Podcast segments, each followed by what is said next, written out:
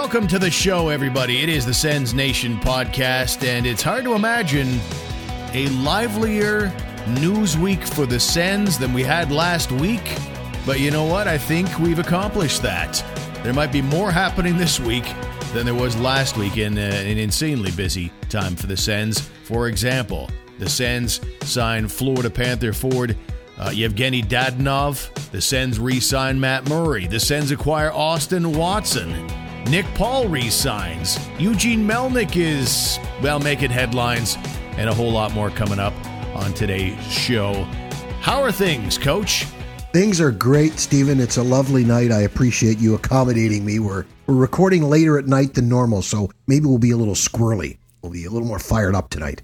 Who knows? Who knows? It's Greg Kennedy, the coach. I just gave you the nickname right out of the gate. I should identify you as well. The uh, the good coach is Greg Kennedy, ladies and gentlemen. And uh, by the way, uh, anything you need to know about the show, you can check out at our website, sensnationhockey.com. Lots of great articles up there. You can find it about the show. And uh, we also have our Patreon memberships as well if you're interested in that. So, uh, yeah, let's get started. Huberdeau floats it ahead. He's got Dadonov breaking in. Dadonov waits and scores! Evgeny Dadonov, his first of the season, gets one back. Boy, that one came kind of came out of the blue today as we record this. Yevgeny Dadonov, there's a guy that's got 182 points over the last three seasons. He was an unrestricted free agent, and the Sens signed him today to a three year contract worth $15 million. Right away, he becomes their highest paid forward. What did you think of the deal, Greg? I think it's great. I mean, this is a guy who who probably took a bit of time to find himself, right? Like he came over young, uh, didn't exactly have a lot of success, went back to the KHL, and in five straight years in the KHL, just got better and better and better. And then when he returned to Florida, what three years ago, uh, finds himself playing with Barkov and Huberdeau, and look out, like this guy is a true number one right winger on most teams in the National Hockey League. I think you could probably pencil him in here for for 25 goals on a not so great team and probably 30 or 35 for years after that when the players around him get better and the team gets better.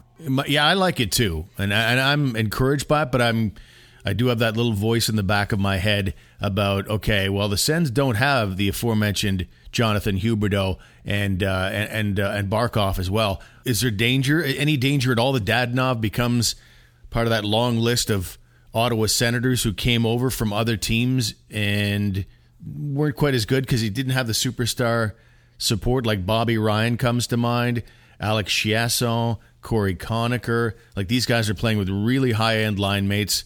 There was excitement about them, and then they came to Ottawa. He didn't have those line mates, and they weren't the same kind of player. You've seen enough of this guy where you say, no, no, he's going to be fine here. Yeah, I, I think he's he's probably going to start out I would think playing uh, like is is Connor White your, your Connor is Colin White your de facto number one center, or, or is it is it Tierney? I don't know, but I'm thinking he's going to play with somebody in the middle and probably with Tkachuk on his left. Um, he'll have some success uh, and and will be a leader.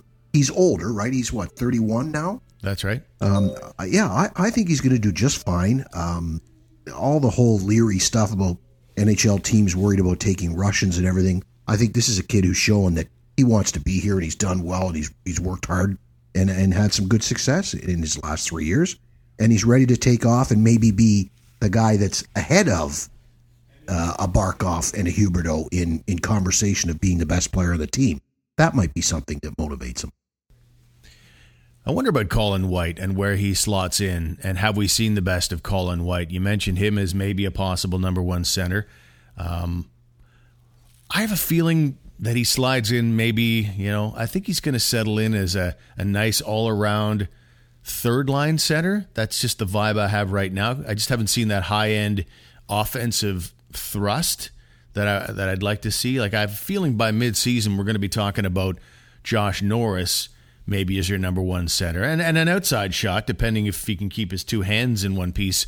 In, in Tim Stützle, maybe uh, you know right out of the gate, annoyed him with some big minutes. It's it's hard to say at this stage of the game until you see him at the NHL level. But I don't know. Do you feel really like Colin White can be a number one center out of the gate? I, I did use the term de facto. I think he's kind of by default. He probably starts the year. It's his job to lose. Let's put it that way. I yeah. believe Josh Norris is probably your number one center and and will be. Uh, Stützle, in a perfect world, you want him to start probably third line with, say, I don't know, Watson and Formenton, or maybe Watson and Artie, uh, uh, uh, Artie Party there. Um, you know, you still got Logan Brown kicking around too. There's another opportunity for him to to step into camp and say, no, I want to be the number one center. So there's some good competition there, and of course, Chris Tierney's still around, who's probably again more suited as a third line center. Um, but he may end up being your number one center to start the season just based on age and experience and mm-hmm. and what kind of a season he ends up having, or training camp he has rather. So Dadonov immediately at five million a year becomes the Senators' highest paid forward. Bobby Ryan held that role for a, quite a long time, but he was bought out, of course.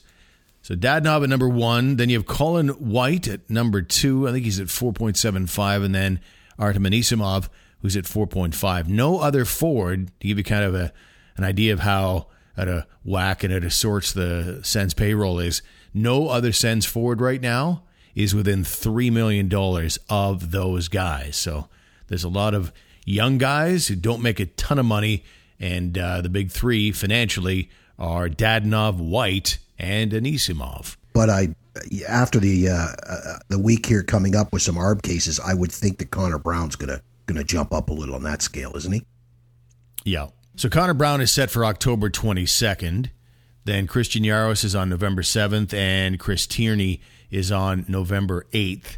And, uh, well, as mentioned, Nick Paul, he avoided arbitration. He has, uh, for the first time in his career, got a real commitment from his NHL club. Well, from the Senators. That's been his only NHL club. He's been with the organization since 2014.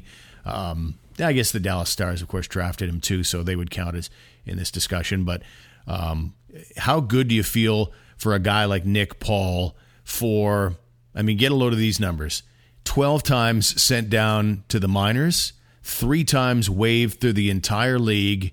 Finally, six years later, he's now got a full time NHL home. Pretty cool, huh?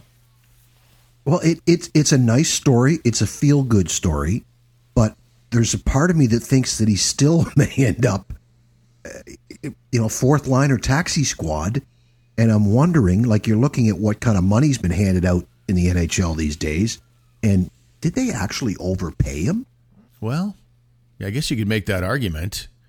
I mean, he's still what is what is he? Uh, it's it's average of about 1.3, 1.4 per season in those two in that two year deal, correct?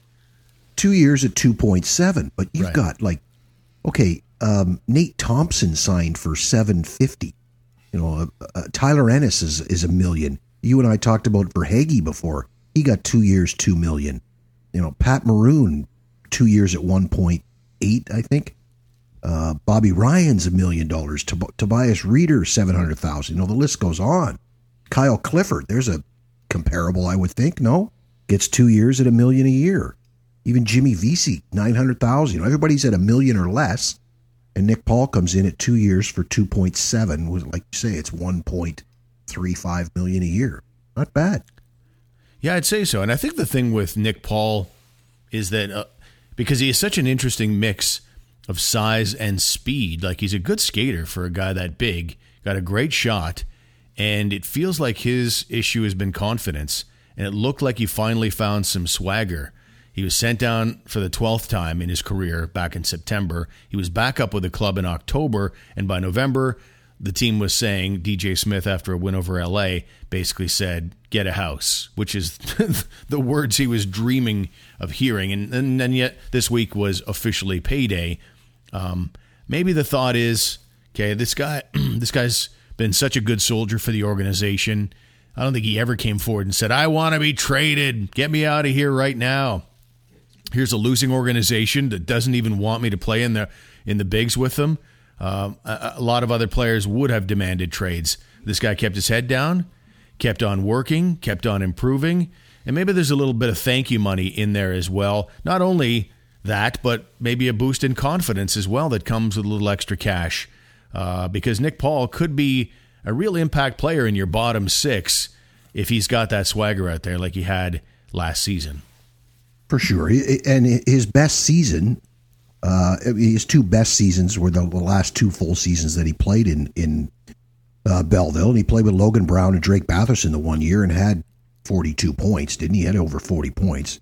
He right. did score over 25 in uh, North Bay one year, and he scored over 35 another year in North Bay.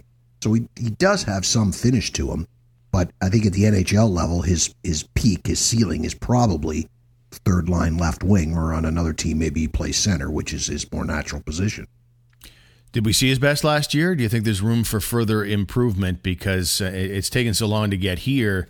Even last season, after six years in the organization and watching him yo-yo up and down from the minors, like I think there was a lot of people who, who looked at him and said, uh, "Who is that guy?" Or you know, "What is that? What, what has he done with Nick Paul?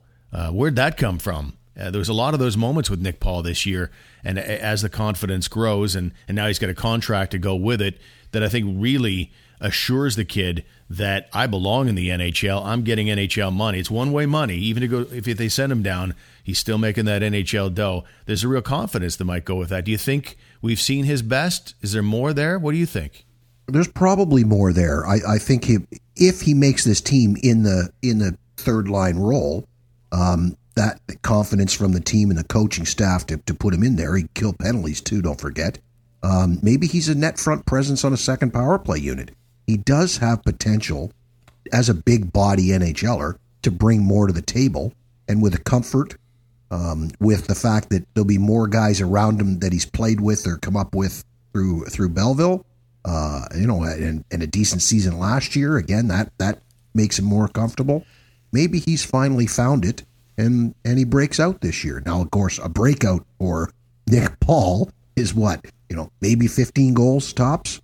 Is that a breakout? Is that something you'd be happy with? I would think so. From a third line guy or a fourth line guy, if he can contribute 15 goals and maybe 30 points, that would be really nice. It's funny. Uh, we're of a certain vintage that we, you know, remember growing up in the 70s watching hockey and, you know, in the 80s, of course. Like 15 goals back then, it was like, oh my God, you're not even an NHL player. But times have changed. 15 goals in your bottom six is great. Yeah. And, and uh, that's probably a realistic goal for him, assuming he gets the minutes that that uh, that we think he should maybe be getting in a third line role. Kind of interesting too that over the last couple of weeks, particularly after Bobby Ryan was bought out, there was a lot of discussion about how are the Sens going to get to the salary cap floor. Well, if you check your cap friendly or whatever source you use to track your favorite team's cap, uh, favorite team's cap hit, you'll notice the Sens are now at the floor really quickly. You know, Nick Paul, uh, the Dadonov signing, they re signed Matt Murray, they acquired Austin Watson.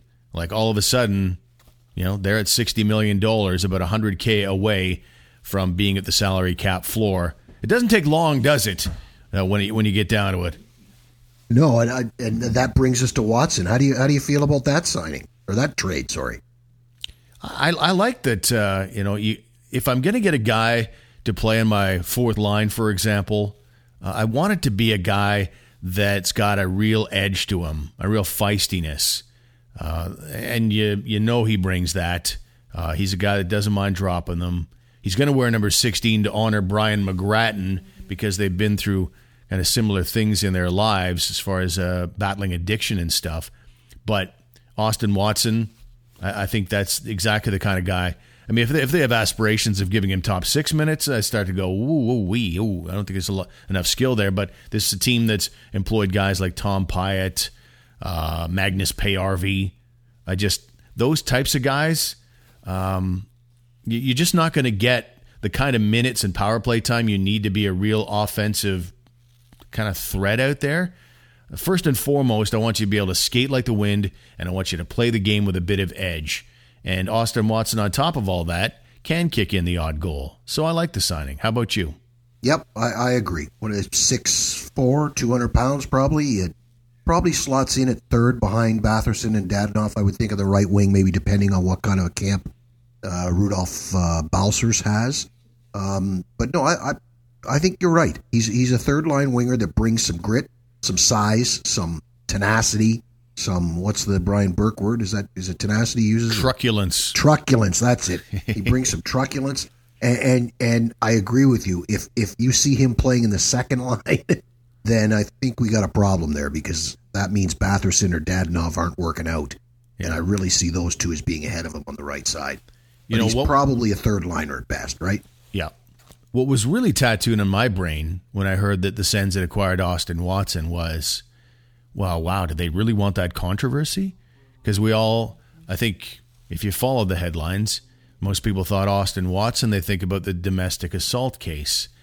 And to read up on it, on the background of this player and the dialogue coming from his girlfriend, who, who may be his wife now, I'm not certain.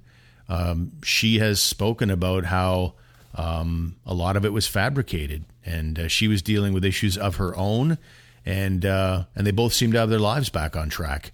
But uh, no, I was I, I was glad of that angle because um, you know you you don't want to invite because that's one thing the Sens have been really good at. Going back to Brian Murray and then Pierre Dorion has kept it on is that they've done a really good job. You can question this or that. One of the things that's been foremost in their player selection uh, has been quality people. And you don't really want to muck with that. And I was, I was thinking initially when they acquired them that they had, but uh, reading up more on it, and I invite everybody to do that, uh, there's more to that story than meets the eye. Yep, I think he is. He sounds like a quality guy, and uh, another one I look forward to seeing. I really do, Steve. I'm I'm kind of excited to see how this lineup fleshes out. Who ends up where? You know how the how the minutes are going to be distributed. Uh, it's it's taking shape here, and and kudos to Pierre Dorion for putting together what looks like should be a half decent team. Let's put it that way. Are they a playoff team yet? I don't think so, but they're going to be better than they were, and they're going to be entertaining to watch. I think they'll have a decent power play, won't they? When you think, because that's been that Well, was you a problem last year. Dadonov. Yeah, you had Dadonov. Uh, you're going to have Tkachuk there to be a, a pain in the ass throughout. They got uh, an embarrassment of riches on the blue line as far as offensive threats go. Whether it's going to be, you know, Chabot will be there. Brannstrom, you know, you can question this or that about him, but that's a guy you want on the point for your power play. He's really offensively gifted. I'm not sure about his skating and his size for the rest of the five on five play, but I love me some Brannstrom on the on the power play. So I made a few edits there because my uh, son's here in the room with me today, and he's having a sneezing fit in the background here. Uh, but yeah, I mean, it's I think, uh, and then you know maybe a Josh Norris in there somewhere. Uh, I really like the way Stützle, Stützle as well, of course. Oh, Batherson sniping. You, like, yeah, you will have some talent up front on your power play for sure. Yeah. Matt Murray re-signed since the last time you and I got together for a podcast episode. We knew he'd been acquired, but uh, he was officially re-signed like the day after our last podcast. And money-wise, he came in right around where we thought he would. Uh, it's a six-ish, and it's a four-year contract. Um, so I think uh, I, I can just assume you're fairly happy with that deal. Yeah, if he went to free market, he was getting between six and seven million, right? Uh, I don't know that every team in the league would have been interested in signing him because of the last couple seasons and the the ups and the downs. But um, this is a good situation for him. We've talked about it before. It's a great spot for him to come in, establish himself as number one, provide some stability back there. Uh, I look forward to seeing him uh, bounce back here in Ottawa next year. Yeah, I've got a good article on our website, sensnationhockey.com, uh, from uh, one of our writer, writers, Roy. Uh, he's got uh, a good article on, and it counters a lot of the the Twitterverse out there that were coming hard with their analytics, suggesting that Matt Murray was actually one of the worst starting goalies in the league last year. Uh, Roy's got a great article about uh, how that's not necessarily true. That he actually is a, pretty decent goalie that the Sens have acquired here. And uh, but you know what, analytics. You can uh, take some really good stuff from analytics. Some of it's awesome, and some of it I just look at going, "What are you serious right now with that?" Patrick Wiercioch. was he an analytics darling? Yeah, don't you remember? Oh yeah, Patrick Wiercioch was one of those guys. But here's here's the problem with analytics, and I I I get it. I understand it.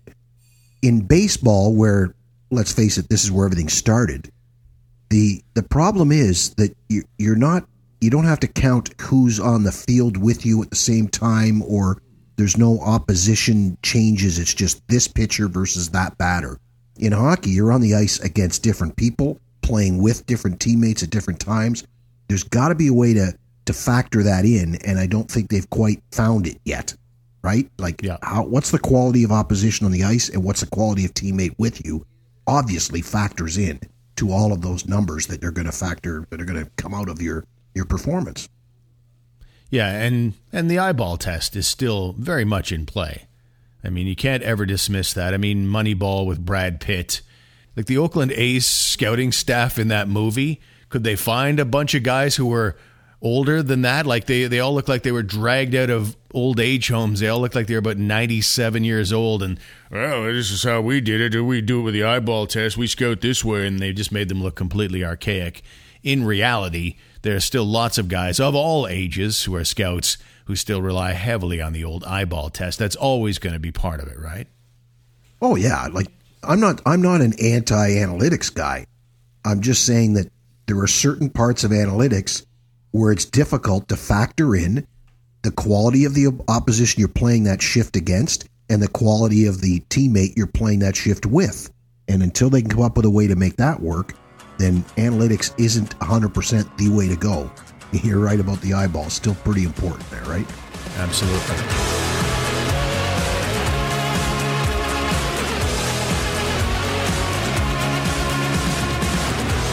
All right, let's change gears here and uh, talk a little bit about Eugene Melnyk.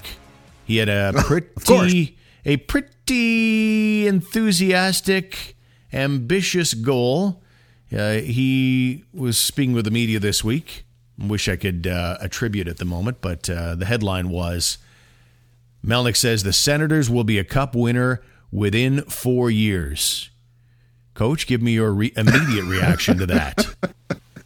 Uh, no. That, my immediate reaction is not quite, buddy.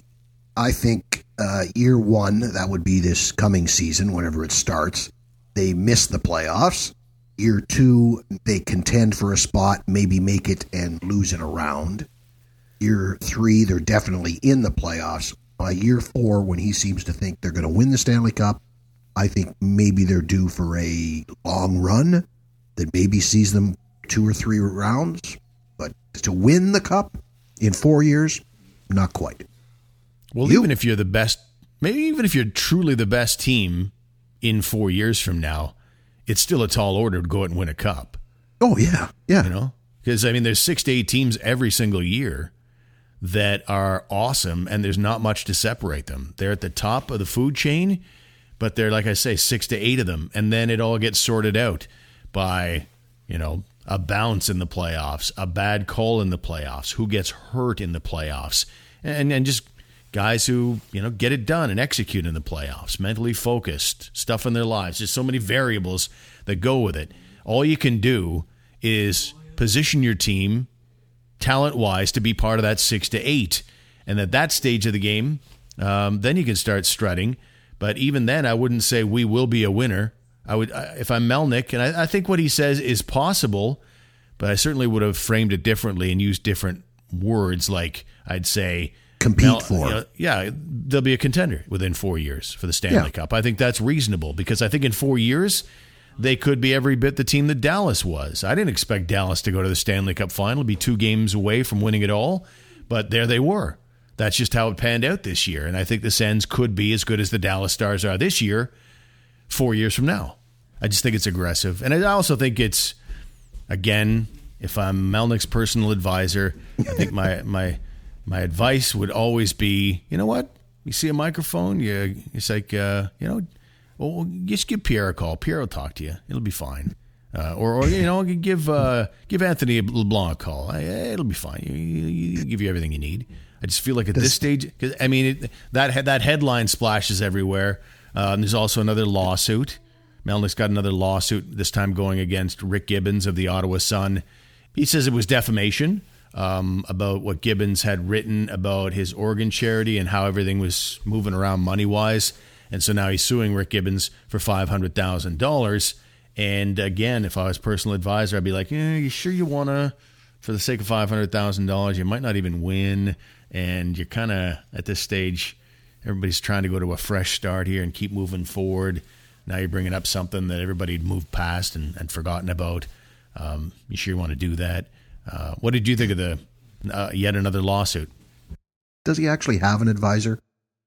Um, I, I think the lawsuit was predictable, right? Like you knew it was coming. The the based on his personality and his past actions, uh, he, he he feels insulted, and uh, he believes that he was slighted.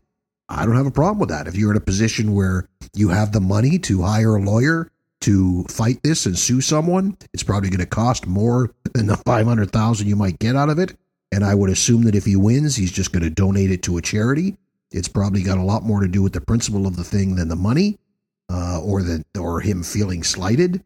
But uh, it, it, was predictable, and um, you're right. Maybe he really didn't have to do it. Right? Maybe he could have just demanded an apology.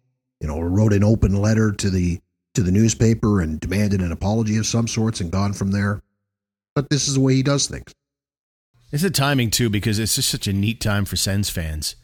Like uh, it feels almost like Midas touch stuff since the day of the draft until now. Um, you know, from new uniforms to Tim Stützle, Jake Sanderson, you know, these great first rounders, um, picking up Matt Murray, a two time cup winner. And now you get Dadonov here, some good signings as well. There's all such good stuff happening right now, and that's that's where the focus should be.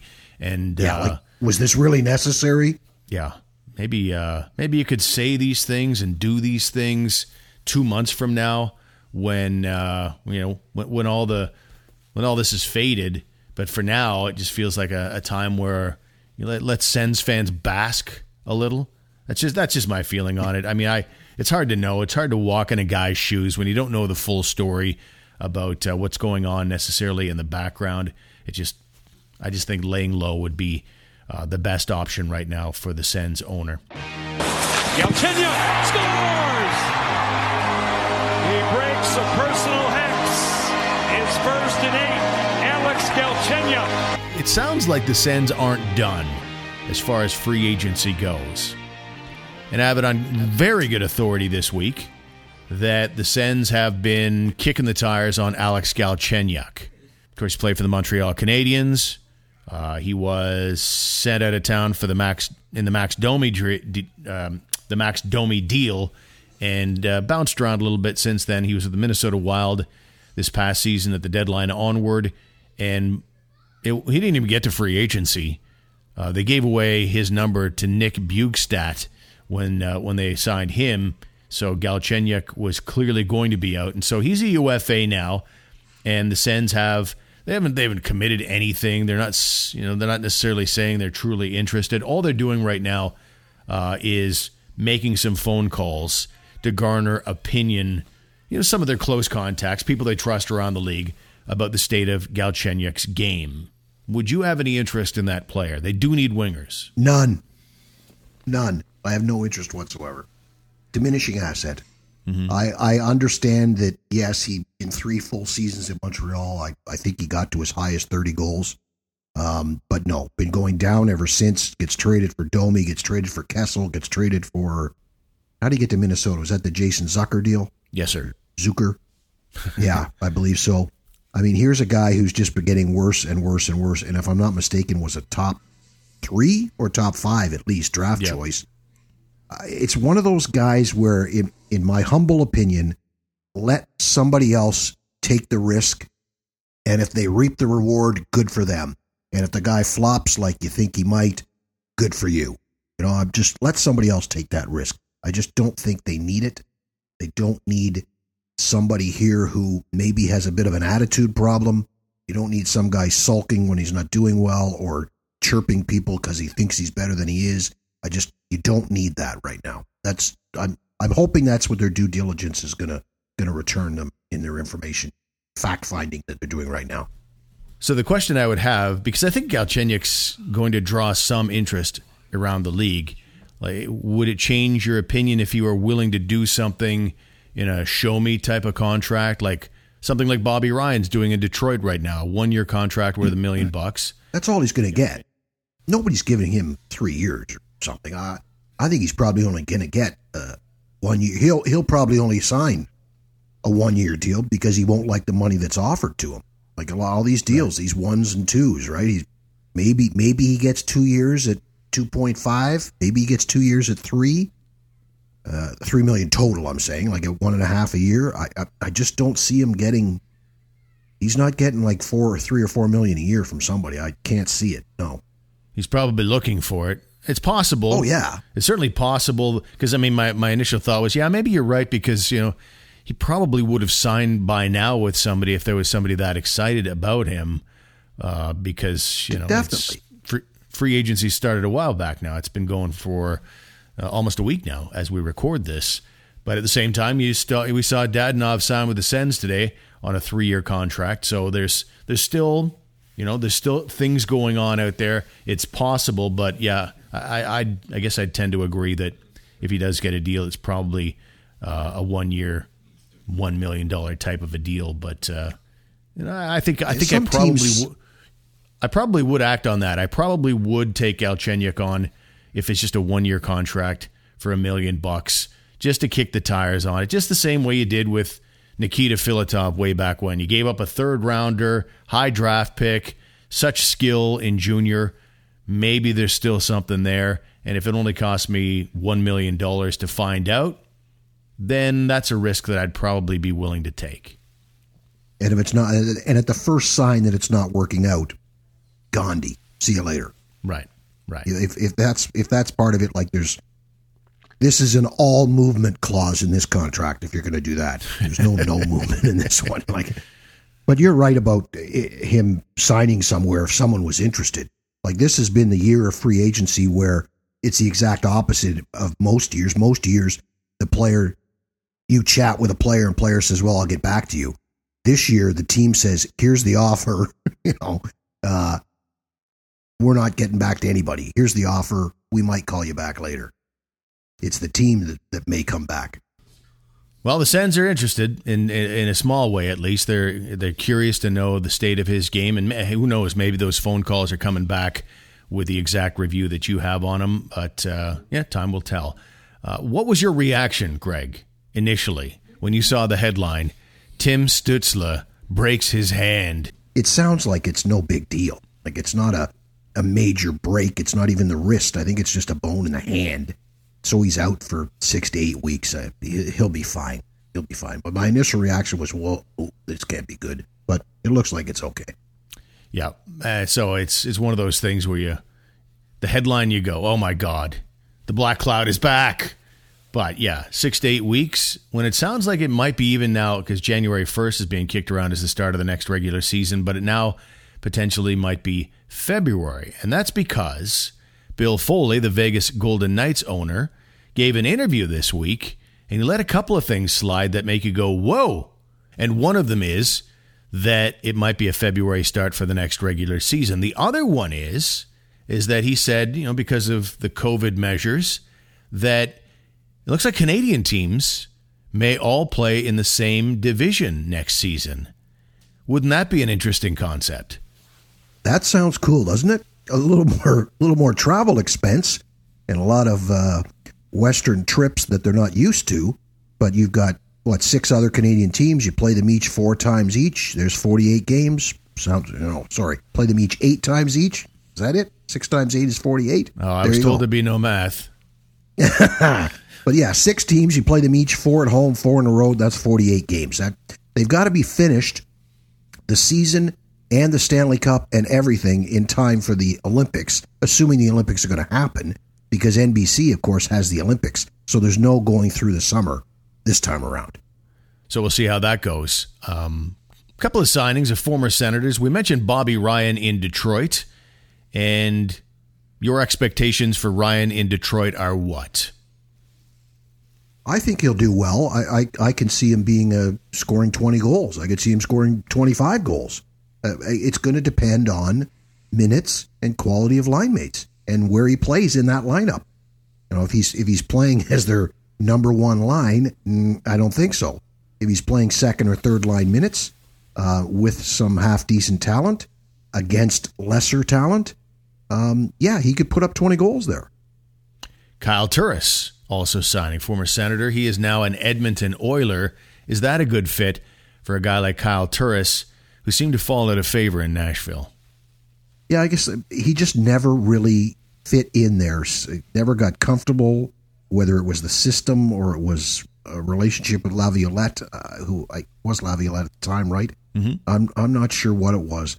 I, at first, when this happened, I was thinking to myself, wait a minute, didn't he leave Phoenix or want out of Phoenix partially because of his relationship with uh, Dave Tippett, who is now the coach of the Oilers? But I, I guess not. And, he, and he's going to go there. He'll give them some some flexibility. If he plays up at the two slot, then you can play Draisaitl and McDavid together. Uh, if he plays in the three slot, that's not bad at all. Um, gives you the opportunity to leave Nugent Hopkins on the wing and stop trying to force him into playing center where he just doesn't seem to be able to do it. Uh, he he should be a good fit there, and he should be. He's another guy who could really have a nice resurrection, and it's what two years at think it's two years at one point six a year, which is just about right. I think about Ryan and Turris, both of those guys. They have to be in your top six, don't they? Like they, they need to produce the kind of points that earn them a spot in the top six because are either player hearty enough and defensively responsible enough to be in your bottom six generally? I don't think so. Turris could play as a third line center. Bobby Ryan, I think, needs minutes. He needs minutes. He needs to be skating and playing and contributing. He needs to be in the game. Uh, the the big body to get the motor running. He needs to get the the 16 minutes a night. He can't be playing less than 10 or less than 12. It's just not going to work. I think Kyle Turris on a skilled team, uh, he could be he could be a three center, no problem. Uh, in the case of both of them, I, I understand what you're saying that that you know a guy like this needs to play in there, but but they're not making six, seven, eight million dollars. It's you don't have that. The coach doesn't have that kind of pressure on him to play the guy higher up the lineup because of his contract. They're just going to earn their ice time based on their play and and their numbers from there. And the last of the former Ottawa Senators that I wanted to talk about in terms of signings since the last time we convened would be Mark Borowiecki signing on with the Nashville Predators. Nashville is so talented on that blue line. So I think Borowiecki will slot in exactly the kind of player that they that they're looking for. Just a guy because there's so much skill there on the blue line that he's going to come in there uh, and he's going to put the smash back in Smashville. Yeah, it's a perfect spot for him. It really is, Steve. Uh, he he slides in comfortably on your third pair. It's uh, good for him. Two years at two million a season, like really good for him. Um, he, he'll love it there. I think the fans will love him there. He will he will endear himself to the fans. Um, he's he's sort of like a they had Jordin Tootoo there for years, right? He's he's going to bring a little bit of that back into their lineup, isn't he? Yeah, yeah. And talking to Jason York, um, he he just said Nashville is just a fantastic city to be an NHL player in. Uh, he absolutely loved his time there, and so uh, you feel good because uh, I mean, who doesn't have a soft spot for Mark Borowiecki? Whatever you thought of him as a player, one way, you know, some people liked him and some people didn't. But I think everybody loved the guy. And so it's neat that he and his family have found an NHL home with some pretty decent NHL cash. And it's a hell of a city to play hockey in. Yep. And the Senators weren't giving him 2 million per. No. Speaking of what the Senators are going to give people, what are your thoughts on the arbitrations coming up here? Ooh, good one. Connor Brown's the most interesting one. It's the same discussion we have with JG Pageau. Like, what is the player? Can they play in the top six? If they can, if, if you think as a Stanley Cup contender, Connor Brown or JG Pageau can be in your top six, okay, roll the bones on that. But I think most people think those are third line forwards, and as such, you have to pay them as third line forwards.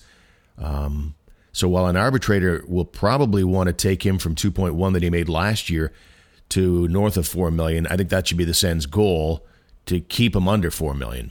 Yeah, I, am betting the team's probably looking at uh, two and a half to three and a half, and he's looking at three and a half to four.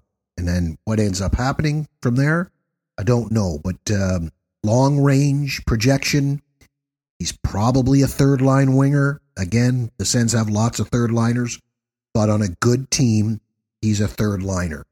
So you want to pay him what a third liner on a good team makes. And he's going to come in and say, but we're not a good team.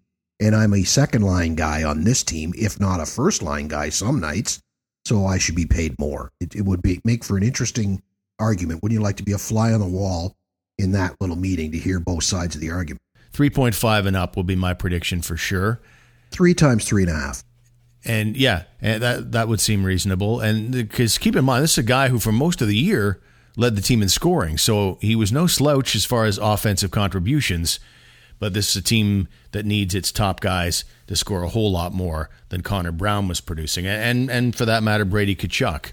Um, everybody's numbers have got to go up if this team ever is to uh, well get in the discussion that Eugene Melnyk threw out there this week that there'll be a cup winner within four years. Well, the stats offensively that this team put up, that's not going to fly. But for now, Connor Brown is still one of your key offensive guys, and uh, and in the and and he's absolutely he could be part of anybody's Stanley Cup puzzle because he's such a good two way player, uh, but not ideally not a first and second liner. Yeah, exactly. So we're in total agreement on him. What about Chris Tierney though? If Tierney made 2.9 last season, he's obviously looking for a raise on that. And again, as with the case of Brown, I don't think he would be part of a Stanley Cup solution in the top six. Here's a bold prediction. I could actually see a walkaway with this player. Ooh. Yeah, now that you mention it, if anybody's ever going to have a walkaway situation, it'd be a case like this. Yeah, depending, because remember, arbitrators, um, from what I've read and heard, arbitrators aren't considering the circumstances of the upcoming season. Their decisions are not based on COVID. Their decisions are based on cold, hard statistics. Here's the st- statistics of this player last year, the year before, the year before. Here are four or five comparables with the same statistics, and here are their salaries. And then the team says the exact same thing. That's all they're looking at. I could see an arbitrator saying, well, wait a minute this guy looks like he's in your top six. He deserves four based on the rest of the NHL, or maybe four and a half. And I can see the senator saying, uh, no, thank you, and walking away. 37 points in 71 games this past season. Like that's that's fairly pedestrian stuff when you're asking when you've got a player who, who might be knocking on the door for four million dollars. I, I just I can't see it. I can't see a big raise there. And uh, yeah, you, you, may well be right. And it, it would be unfortunate because um, all things being equal, slotting guys in where they belong, there's a guy that really can help out your bottom six. Like he's a guy that can chip in with scoring. But as all these young guys in the next two years keep getting more and more ice time because they're the skill guys that are going to lead you to the so called promised land eventually, there's not going to be time for Chris Tierney to get the ice time and the odd power play minute or two that he, that he got last year on a bad hockey team. So that 37 points is only going to go down as far as his production goes. So you can't you can't be looking at big money for that guy eh, eh, with all due respect.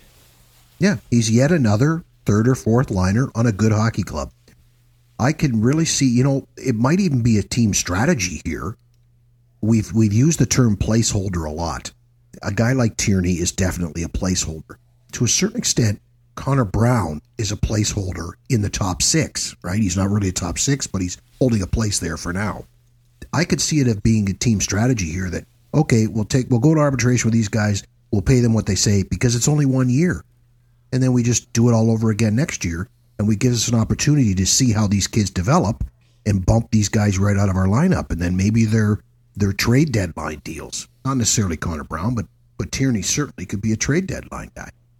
You mentioned COVID and how, and I've heard the same thing that how arbitrators aren't taking any of that into account. They're just looking at the cold, hard numbers. Shouldn't they be taking COVID into consideration? Like, COVID has changed everything in the world, and we're all accommodating for COVID. Why is the NHL, apparently anyway, from what we're hearing, why, why, why isn't COVID playing into some of these salary decisions moving forward? Because we all know that COVID's going to be here for a while. Uh, they might play hockey next year, but for the next couple of years anyway, you're not going to have sellout stadiums. You're not going to have like 18, 19,000 fans in buildings. That's going to affect the bottom line. So shouldn't it affect some of these decisions?